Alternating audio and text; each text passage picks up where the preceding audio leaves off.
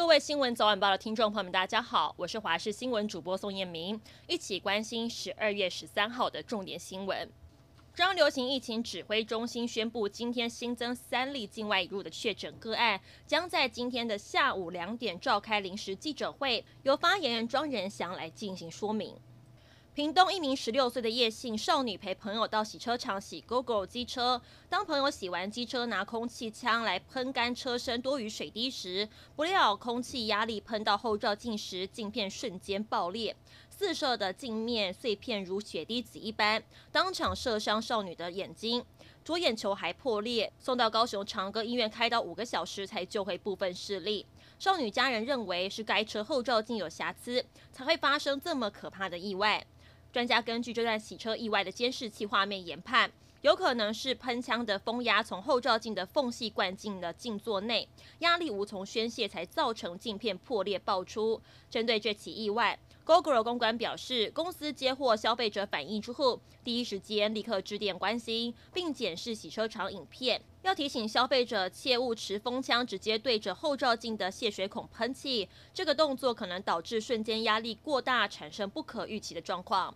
台东市公所十二号晚上举办了乐团大赛，每年都会参加的空军台东志航基地虎团里头的吉他手朱冠蒙，今年十月份因为驾驶了 F 五一战机在台东海域坠海殉职。虽然少了他，但是虎团还是站上舞台演出，而朱冠蒙的妻子也把他的吉他放在舞台上。团员在台上演唱的是主管谋作曲的《蓝天》，唱着唱着，大家还是忍不住思念，落下泪来。而主管谋的妻子抱着丈夫生前的吉他，在台下聆听，泪流满面。台下的民众跟来宾也充满了感动跟思念。今年台东市公所特别邀请空军志航基地虎团在赛前表演，也向十月二十九号不幸殉职的飞官朱冠蒙致敬。借此让原住民青年看见朱冠蒙的精神，为文化而唱，也为梦想而唱。前建国造再传好消息，向美国采购最后的两项红区装备当中，由美国雷神公司所制造的数位式声纳系统，美国国务院已经完成审查，美国政府预计呢将会送交国会之后正式公布。提升国防战力有必要性，像是共机一架运八反潜机，昨天再度侵扰台湾的西南空域。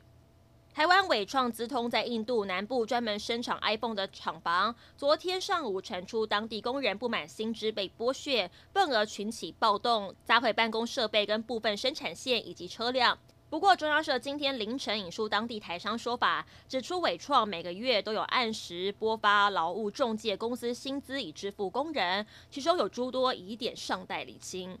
美国总统川普直到现在还不愿意承认败选，而他的死忠粉丝也依旧高调支持川普。十二号在首都以及六个选票争议的州府，就有好几千人同步发起制止窃选支持川普的游行活动。首都华府人潮汹涌，他们环绕着国会山庄、最高法院跟司法部游行，要为推倒贪腐跟选举舞弊之墙祈祷。正当抗议活动进行时，川普搭乘了直升机，他的座机在飞行过程中三度从抗议群众上空飞过。川普周六要参加由美国陆军西点军校跟海军官校所进行的年度美式足球对决。